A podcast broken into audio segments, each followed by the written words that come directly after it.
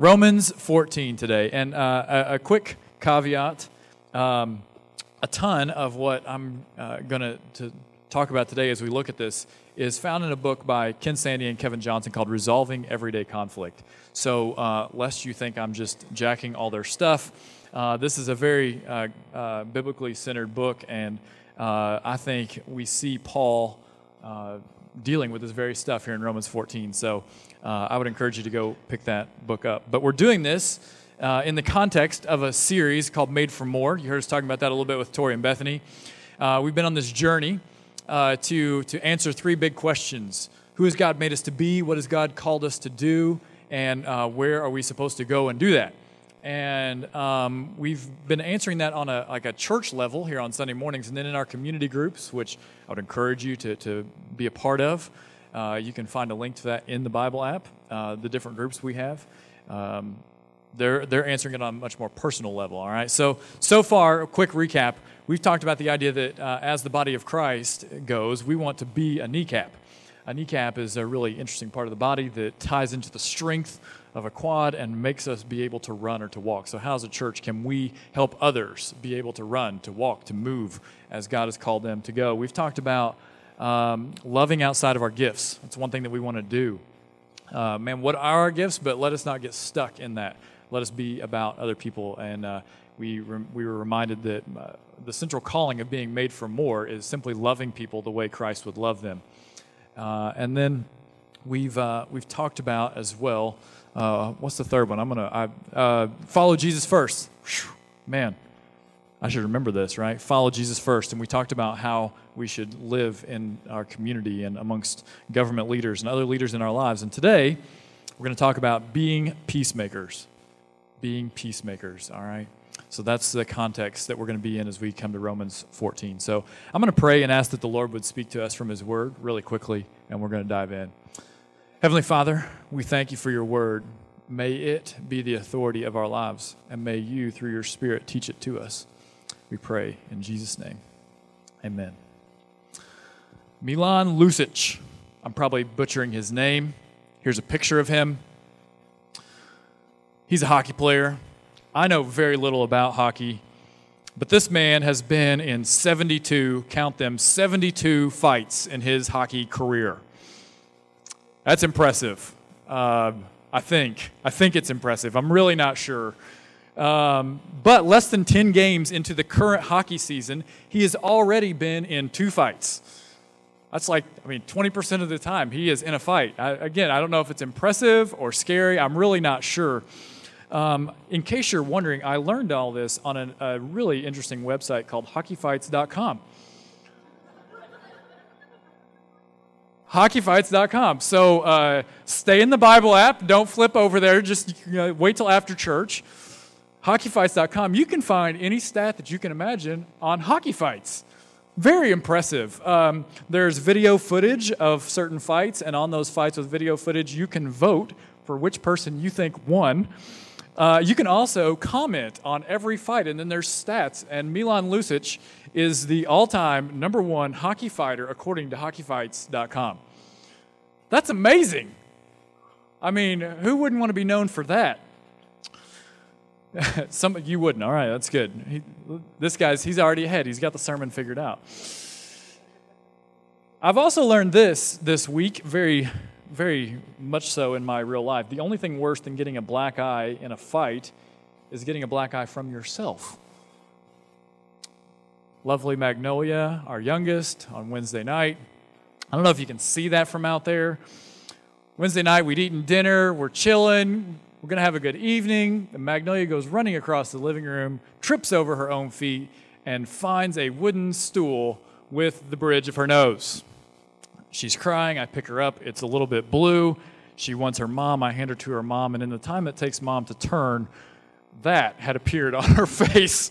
And I'm like, oh, Caitlin, we got to do something. And so we ended up going to urgent care, and we, discovered gratefully that it wasn't broken. And um, she just smiled through the whole thing. So, uh, third children, gotta love them. They're amazing. There's a, uh, there's a ton of ways to get a black eye, a ton of them. But self inflicted wounds, friendly fire. Man, that is the worst. That is the worst. I don't know uh, what your story is today. I don't know why you're here. Um, but I do know that when we are engaged in fighting that ends up with a black eye, especially when it's self-inflicted or friendly fire, man, it just it just hurts. You know, we began the series in Romans chapter 12 talking about being a body and the unity that should come with that. And yet, church hurt, fights, conflict, being in tension with people that we, we think are like, man, they're close friends. These are people that I've walked with the Lord with. Man, when those happen, it's like it's like this incident with Magnolia. It's like you didn't even see it coming. You just trip into them, and before you know it, you're bloodied and bruised. And we forget that those are actually wounds against ourself. They're self-inflicted wounds because we're one body. You know, the same can be true. Uh, why we're grateful for Tori and Bethany, right? The, the wounds of marriage.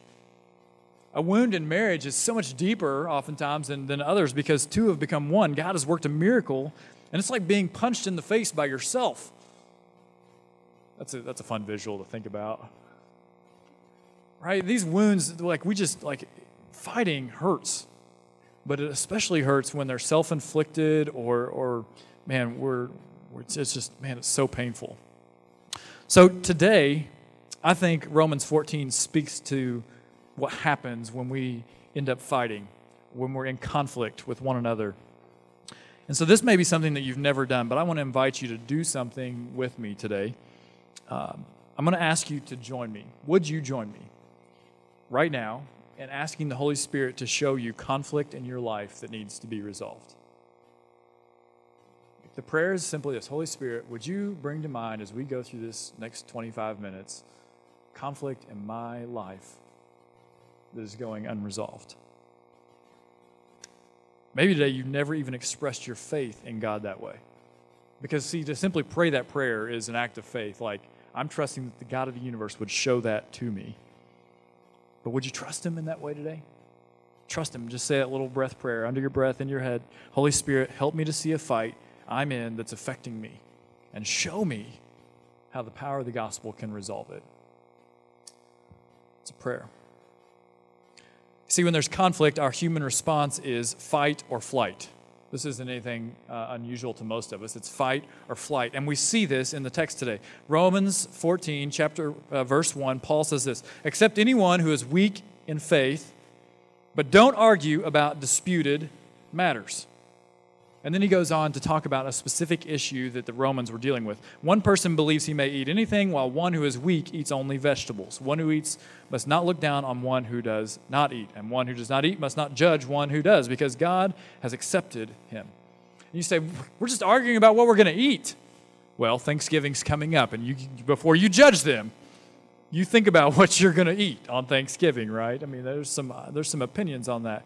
But for the Romans in their context, this was a this was more than just what they were eating. This was also tied to to their faith. And it was one of those issues that you think it's nothing and before you know it it's blown up because it's very personal. It's spiritual to to one side. And so this is a, this is a, a fight that is about more than food. This was highly spiritual. And he goes on uh, later in verse, in verse 5, I believe it is, and he begins to talk about they're fighting over the Sabbath, what day they're going to, to gather together and, and to be the church together. Can you imagine if I stood up here and said, hey guys, guess what? We've decided from now on, we're just going to have church on Saturday morning at 9 a.m. I don't think so.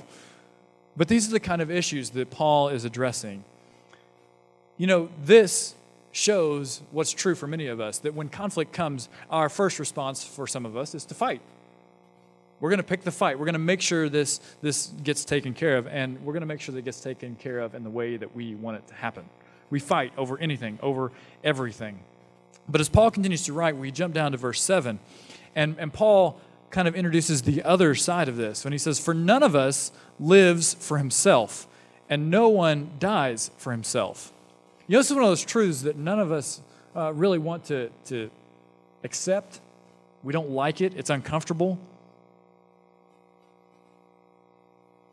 Because it puts us in a position where we're not in control anymore. For some of us, this is how we handle conflict, right? When the conflict comes, we're like, well, I'm just going to escape. I'm going to I'm going to run from it. I'm going to get away from it and I'm going to get back to a place where I am in control. If this is you, this statement may ring true. When we live for ourselves, we tell ourselves there's a lot of things that we don't have to live with. Well, I don't have to live with that. You know what they did over there? I don't have to live with that. And in reality, what we're doing is we're saying, I define what I live with and what I die for. We end up saying things like, I don't have to live with my spouse. If they're going to treat me that way, I don't have to live with my spouse. Maybe it's work. If they're going to treat me that way, if they're going to say those kind of things, they're going to disrespect me that way, I don't have to put up with a boss that does that. For me, there's many days that I'm tempted to just say, well, I can just cut Louisville fans out of my life. Kidding, kidding. Now, hear me carefully. By no means am I proposing that we should submit to abusive or hurtful acts. But I also think in our culture today, there is a tendency to, to cry out that things are unfair, when in fact, the Lord is putting us in a position where we can submit to Him and to His power and His control. Fight or flight. Those man made terms, we just accept them. But what if there's something in between? What if there's something more than a fight, something more than flight, something more in the middle, something that requires more than our human effort to achieve, something that requires God to show up? What if, when there's conflict or fight going on, there's an option that, that mandates that Jesus Christ, through the Holy Spirit, would show up and do something that no one would believe? Something that is more empowered by the gospel. I think this is exactly what Paul and what God has in mind. Romans 12, 18, a verse we ran into just a couple weeks ago, says, If possible, as far as it depends on you, live at peace with everyone. You see, this idea of peace is, yeah, we all accept it. Like, peace sounds great. World peace. It's the answer, right? But Paul says, as far as it depends on you. That suggests that there is something to achieving peace that doesn't depend on us. And that is what we want to tap into as Christ followers. Because at the end of the day, we recognize that peacemaking comes naturally to no one. Peacemaking comes naturally to no one. No one is like, oh, yes, peace all the time. Everything is good. And if you're saying that, you're not at peace with yourself. Peacemaking comes naturally to no one. And so, what is it about Christ that we can see in this text that would help us here at Christ Community as the church in Shelbyville be peacemakers? How can we tap into the gospel power in our daily lives to be peacemakers? Paul writes, verse 7 and following For none of us lives for himself, and no one dies for himself. If we live, we live for the Lord. And if we die, we die for the Lord. Therefore, whether we live or die, we belong to the Lord. Christ died and returned to life for this, verse 9 that he might be Lord over both the dead and the living. Christ died and returned to life for this, that he might be Lord over both the dead and the living. You see, Jesus crushes conflict because he is the Prince of Peace. Jesus crushes conflict because he is the Prince of Peace. Not only because of what Christ did on the cross, but also because of who he is. Jesus crushes the conflict in your life. He doesn't prevent it, but he most definitely is the one who brings peace in the middle of the storm.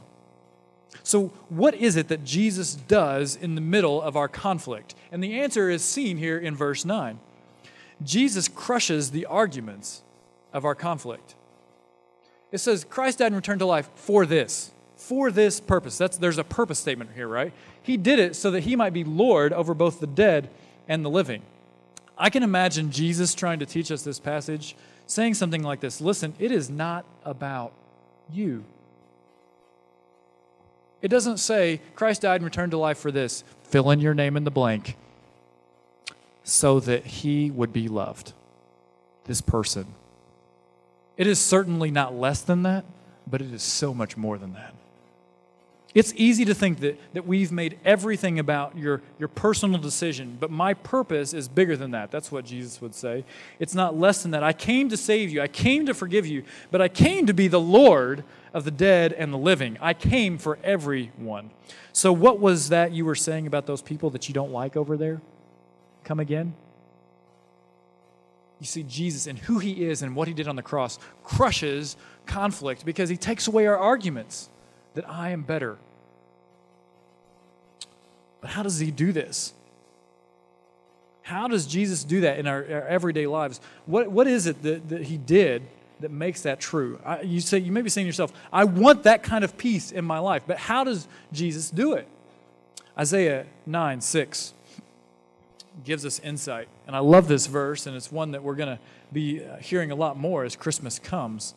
It says, For a child will be born for us, a son will be given to us, and the government will be on his shoulders. He will be named Wonderful Counselor, Mighty God, Eternal Father, Prince of, what's it say? Peace. Peace. You see, Jesus crushed conflict by coming and being with us. Emmanuel, God with us. We are nearing Christmas, and every year we celebrate that Jesus came. I love it because it is so important to what we believe we believe that Christ came to be with us, the God of the universe in the flesh, that he was with us, poopy diapers and all. Jesus wasn't and still isn't distant as you are walking through the problems of this life. He is with you. He is with you. But why? Why would the God of the universe choose to, to do incarnation? Why would he come and be with us to crush our conflict? It's because he's in the middle of a bigger plan to crush the instigator of our conflict. Romans 16, verse 20 says this The God of, what's it say? Peace will soon crush Satan under your feet. You see, as Jesus calls you and I to himself, and our conflict fades away in the vastness of God's love and his mercy for us, and, and in, in the vastness of his great power, it's all a part of his grand plan to crush the head of a serpent named Satan. That Satan tempted Adam and Eve to eat the fruit in the first place. And so when he, that is Christ, begins to work in our lives and call us to himself, and then, as He's doing that, call us to be peacemakers. And as our lives begin to be characterized by peace, that is all part of a plan that shows that Christ is crushing the head of our enemy, the instigator of all the conflict. And as a result, you and I, our willingness to be peacemakers is directly connected to our opportunities to let Christ shine the more we are willing to let God use us as peacemakers in our lives and in our world, the more often we are going to be able to let Christ shine. That's huge. Think about it. A fight, even the potential for a fight, draws everyone's attention. It has allowed things for hockeyfights.com to exist. And so, what if in the middle of all the conflicts that we face, we choose to be peacemakers, empowered by the Spirit of God. You see, if we can learn to be peacemakers, we can invite Christ to do something that only He can do in the presence of all who are watching. So, what does that look like for us as a church family? How can we be peacemakers at CCC? Let me ask some vision type questions. Could we be the church where people see marriages that are functioning with peace? Man, what, wouldn't it be amazing if people thought, man, if I like I see healthy marriages that just flow out of that church. be great. Can the people of our church be the ones that promote peace within our school system as we continue to, to adapt to, to two high schools and everything that comes with that? What if, in the midst of everybody trying to figure out who's better and who's worse, if our people became agents for peacemaking inside of that? How can we be the church that promotes actual peace between churches? Like, we really want to see churches working together. What is it that we could do to see that happen? Could we be the church where real racial reconciliation is happening? Not just in word, but in deed. Actual change in our community and in relationships between black and white and Hispanic. What if? Can we hold ourselves responsible to be the agents God uses to promote peace between even neighborhoods in our community? No longer looking at a neighborhood and characterizing it as this or that or in one way or another, but in being the ones who unite the community because of the gospel that unites us. That's peacemaking. But none of this happens if you haven't made peace with God yourself. Today, if you're here and you're not walking with Jesus, I want you to know that Christ alone can bring peace to your life that you will never experience on your own. Never. There's a lot of things that you can do to be a little bit more at peace, but it is never the kind of peace that you will experience that you experience when you walk with the Prince of Peace. He brings peace that you won't experience by having great friends or by experiencing the best places on earth. He brings peace that passes understanding.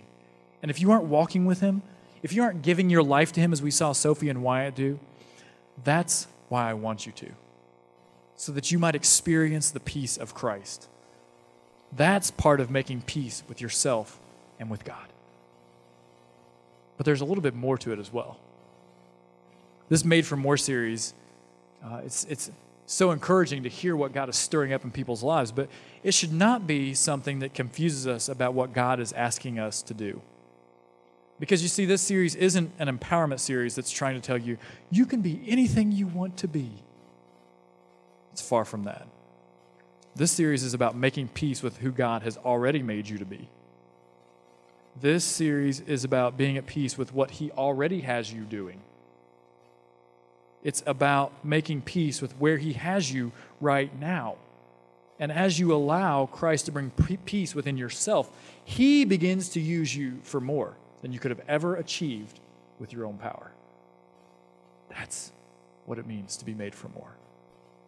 This is the first step of being a peacemaker to be at peace with God yourself. But then what? How do we become agents of peace? How do we be peacemakers? In the book Resolving Everyday Conflict, they say this peacemaking is applying the gospel and God's principles for problem solving to everyday life. And I believe as we read through the rest of Romans 14, we're going to see those principles in action. The first one is simply this go higher. Go higher. The question is, how can I focus on God in this situation? We get this from the verses that we read just a little bit earlier, right? Seven through nine, where he says, Life, death, it's not for yourself. Jesus is the Lord of both the dead and the living. Paul is calling his readers out of their current life and back into the presence of God in these verses. And he makes no bones about it. You don't live for yourself, you don't even die for yourself, so get over yourself for a moment. How can you focus on God in this situation? Our children uh, that you've heard us talk about, you saw down here, community kids are going through something called catechisms this year. Uh, and the very first question is what is our only hope in life and death? And the answer that the kids are learning is we are not our own, but belong to God. You know how many things in the world would go smoother if every person just learned that? We are not our own, but we belong to God. This may be something that in the heat of the battle you have to vocalize, right? Hold on, hold on, hold on, hold on. Before everything gets out of hand, how can we focus on God in this situation? Like, let's just bring Him into it, go higher. Because our flesh will want us to focus on the issue at hand. Earlier in my ministry, I was sitting in a ministry's board meeting on a night when a contested decision had been made. And it was contested enough that some folks had come to protest by standing outside the building. So we're sitting in this boardroom, and one of the leaders attempts to start the meeting by reading scripture and praying. And then a very godly, a very respected board member angrily burst out, How can we focus on that when people are literally outside the door protesting us? And my flesh is going, that's a fair question. but the gospel is saying, how can we focus on God in this situation? Because if we do, He is the Prince of Peace. He will help us to know how to resolve this conflict. order was restored, but it just goes to show that recognizing a need to focus on God and actually doing it are two entirely different things. Perhaps the most practical reason that I believe there is to strive for a daily time of scripture reading and prayer is to learn how to focus on God before you have to. So, uh, really quickly, because I'm super practical on things like this, three ways you can do that. One, the Bible app that I recommended to you has a ton of devotions you can read. Two others that I really enjoy. Uh, maybe you're into prayer. Uh, one that I'm picking up and working through right now Five Things to Pray for Your City by Pete Nicholas and Helen Thorne. Uh, very good stuff. And then maybe you just want to dig into who is God. I would recommend Experiencing the Trinity by Joe Thorne. Great stuff. Both of those are devotionals that you can do in five, ten minutes a day, helping you to learn how to focus on God. So you got to go higher. That's the first step. We see that in verse 7 9. Uh, the second is get real, verses 10 through 12. And the question is, how can I own my part of this conflict? How can I own my part of this conflict? Verses 10 through 12. Look at what he says in verse 10. But you, why do you judge your brother or sister? Or you, why do you despise your brother or sister? For we will all stand before the judgment seat of God. I love Paul's writing because it's inspired by the Spirit and is so balanced to the gospel. He doesn't just say, don't judge people, which is what our world likes to say today. Don't judge me, and don't judge them, don't judge anyone. But he reminds them at the same time that they will have to stand before God as he judges them. Paul connects the dots. He steps on toes. I mean, he does it right here. Nobody lives for, or dies for himself. Jesus is Lord over both the dead and the living. Tell me again why you're judging people. Because the reminder is we're all going to stand in front of God and he will judge us. That's a scary thing to just think about. He repeats it again in verse 12. So then each of us will give an account of himself to God. You know, as hard as it is to even give an account of ourselves to one another, one day, one day you and I will have to own our sin in front of God Himself. You know what the beautiful thing is? On that day, when we give an account of ourselves to God, if we have given our lives to following Jesus, Jesus will step in and say, Father, this one's on me. This one's on me.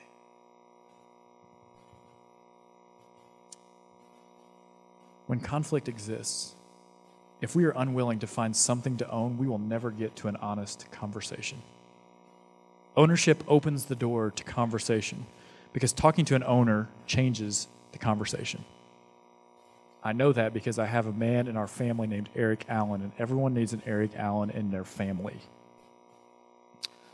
Recently, he was on the phone with Spectrum trying to navigate a bill because his mother has just recently passed and he was trying to work out all the details. Maybe you've had this experience. Maybe not because you've got somebody in your family like an Eric Allen who takes all of these things. Gets on the phone. Hi, I need to talk to somebody about canceling this bill. Goes through the rigmarole. I'm going to need to talk to your manager. Gets on the phone with the manager, still not satisfactory. I'm going to need to talk to an owner, right? Like, I want to talk to an owner. Everybody needs somebody in their family like an Eric Allen. Can I get an amen? Oh, my goodness. But the reality is, is that when we talk to an owner, everything changes. And the same is true for us in conflict. If we are willing to own our part of the conflict, everything about the conversation changes. Everything. This is this happens differently for different people. If you're an internal processor, you're going to have to go to that person and ask for time to figure out what part of the conflict you need to own. Internal processors do this with me. This is me, right? Don't just sit and stew and allow false narratives to crop up. Don't point fingers at somebody else to buy time while you think about what you need to own. Just ask for time to figure out what you need to own. If you're an external processor, talk through it gently and use clear phrases like, I realize that I need to own my part in this conflict. Maybe you say, I'm not sure what that is yet, but I'm trying to figure it out. Maybe you say, I need to own that I, and you fill in the blank. But you must own your part of the conflict. Everything changes after that. And that's what Paul is getting at when he says, Hey, remember, don't judge because you're going to be judged. And you have to own your stuff in front of God Himself. Go higher, get real, gently engage. The question is how can I help others own their contribution to this conflict? Order is important, right? This question is only effective if we have answered what we can own first. Verse 13, Paul continues. He says, Therefore, right? It comes after. Therefore, let us no longer judge one another. Instead, decide never to put a stumbling block or pitfall in the way of your brother or sister. Gently engaging is more about getting the stumbling blocks and pitfalls out of the way than it is about pointing out people's sins. Let me say that again. Gently engaging is more about getting the stumbling blocks and pitfalls out of the way than it is pointing out people's sins. Galatians 6:1 reminds us of this truth. But it also challenges us to keep going. It says, Brothers and sisters, if someone is overtaken in any wrongdoing, you who are spiritual, restore such a person with a gentle spirit. As you are engaging others in conflict, time is your friend. You need time to discern. Is this hurting our relationship? Is this hurting someone else? Is this hurting them? Is this dishonoring God? Face to face is always preferred. Please don't text. Phone call should be your worst option. When we do this, we step with great humility. And when we step with great humility, this causes Christ to shine. This is where the presence of the Holy Spirit is a must. You can't do this well on your own. So we go higher, we get real, we gently engage, and then we get together. The question is how can I give forgiveness and help reach a reasonable solution? Paul writes in verses 19 and 20 So then, let us pursue what promotes peace and what builds up one another.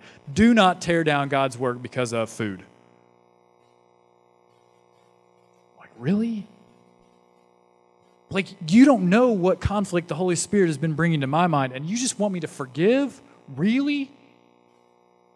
Promote peace, encourage that person? Really? Only through the power of the gospel.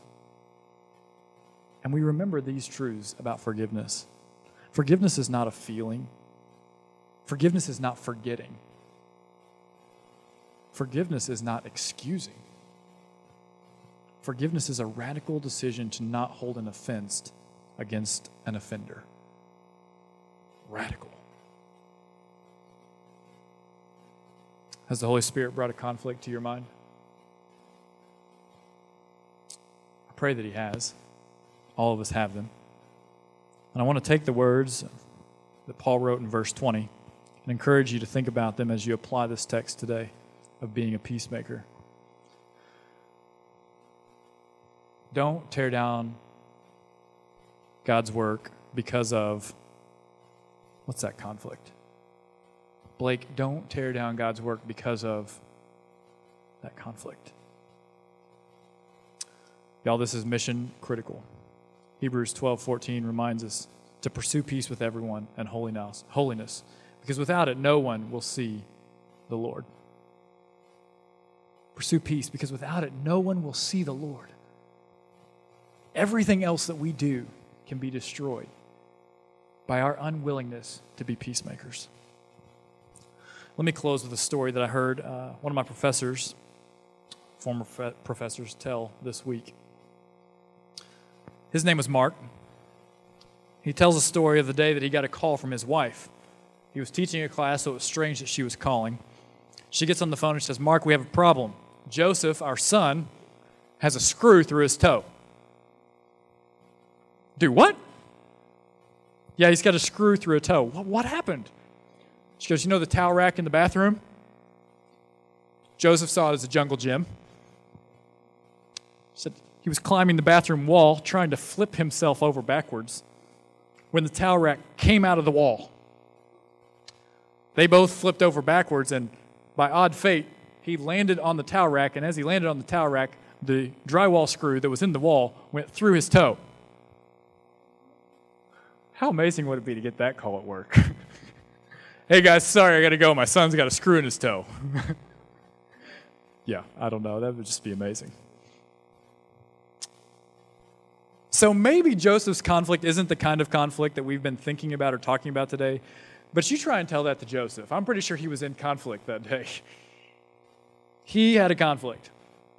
So their family meets at the ER and uh, as you might guess, he quickly became the interest of the hospital. Everybody was flocking to this ER room to see the x ray of the screw in the toe. And as Mark tells the story, he said there, was, there had to be 10 to 15 doctors. All of them are huddled around trying to figure out how they're going to get the screw out of Joseph's toe. Because what they decided was that, you know, you've got those little ribs on screws, right? Like, this isn't just a nail, this is a screw. And they're like, if we just pull this thing out, we're going to do so much damage because of the ribs on the side of the screw. So they're trying to figure it out. All these doctors huddled around four year old Joseph, and they decide the best way to get it out was to unscrew it. True story. They call the maintenance man.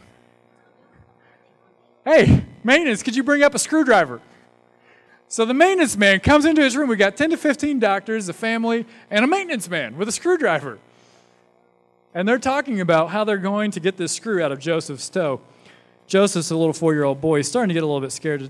And he, Mark, as he tells the story, he says, After a few minutes, Joseph yells out in his little kid voice, I need to talk to my daddy.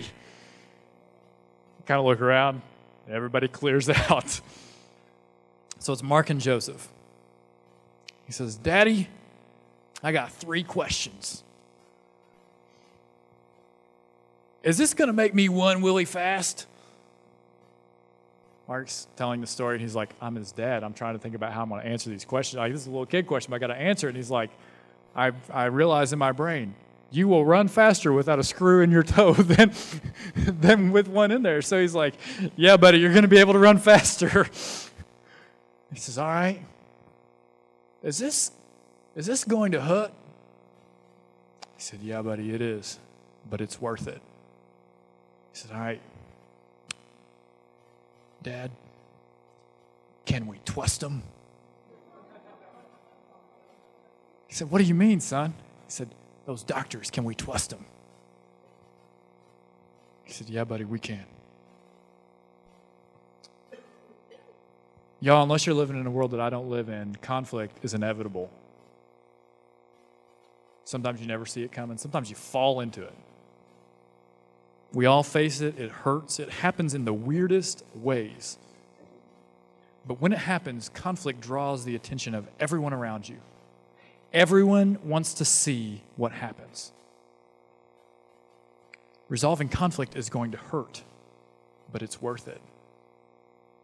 Resolving conflict is ultimately about trusting the great physician to get the screw out of your toe.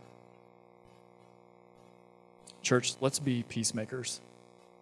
Make peace with God today. Make peace with who He has made you to be so that you can be more by being a peacemaker.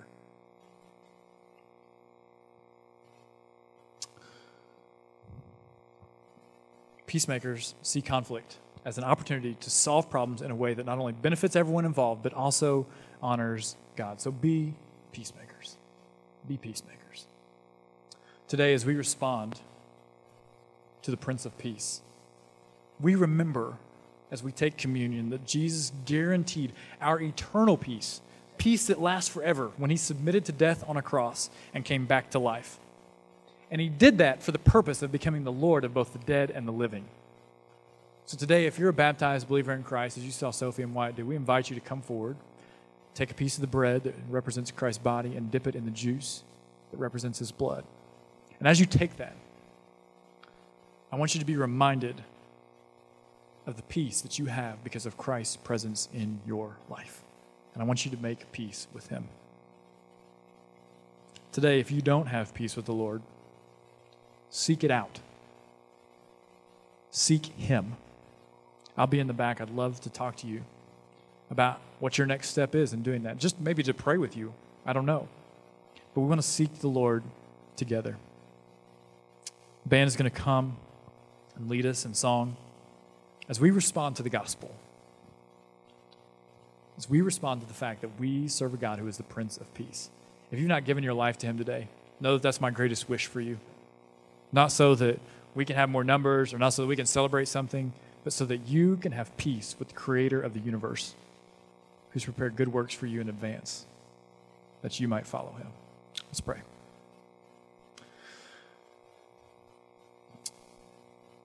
Jesus, I uh, am so grateful that you are the ultimate peacemaker, the Prince of Peace, and that you want peace in our lives. You crush our conflict. And so, God, I pray that in this room today, as you through the Spirit, have stirred up conflicts in our lives. I pray that you would go with us and that you would help us to be peacemakers in those elements. Help us to think about how we can go higher and, and bring you in or get real about our part or engage, get together with them. Father, we're so grateful that you sent Jesus to be with us. And so as we take communion this morning, as we sing, as we respond to the gospel, may you put that heavy on our hearts so that, that you are with us even more intimately now through your Spirit. And Father, for any person who is here that is not at peace with you, would you give them the courage through your Spirit to, to step out, to make a decision to give their life to you, to follow you, so that they might experience the peace of the Lord? We pray this in Jesus' name. Amen.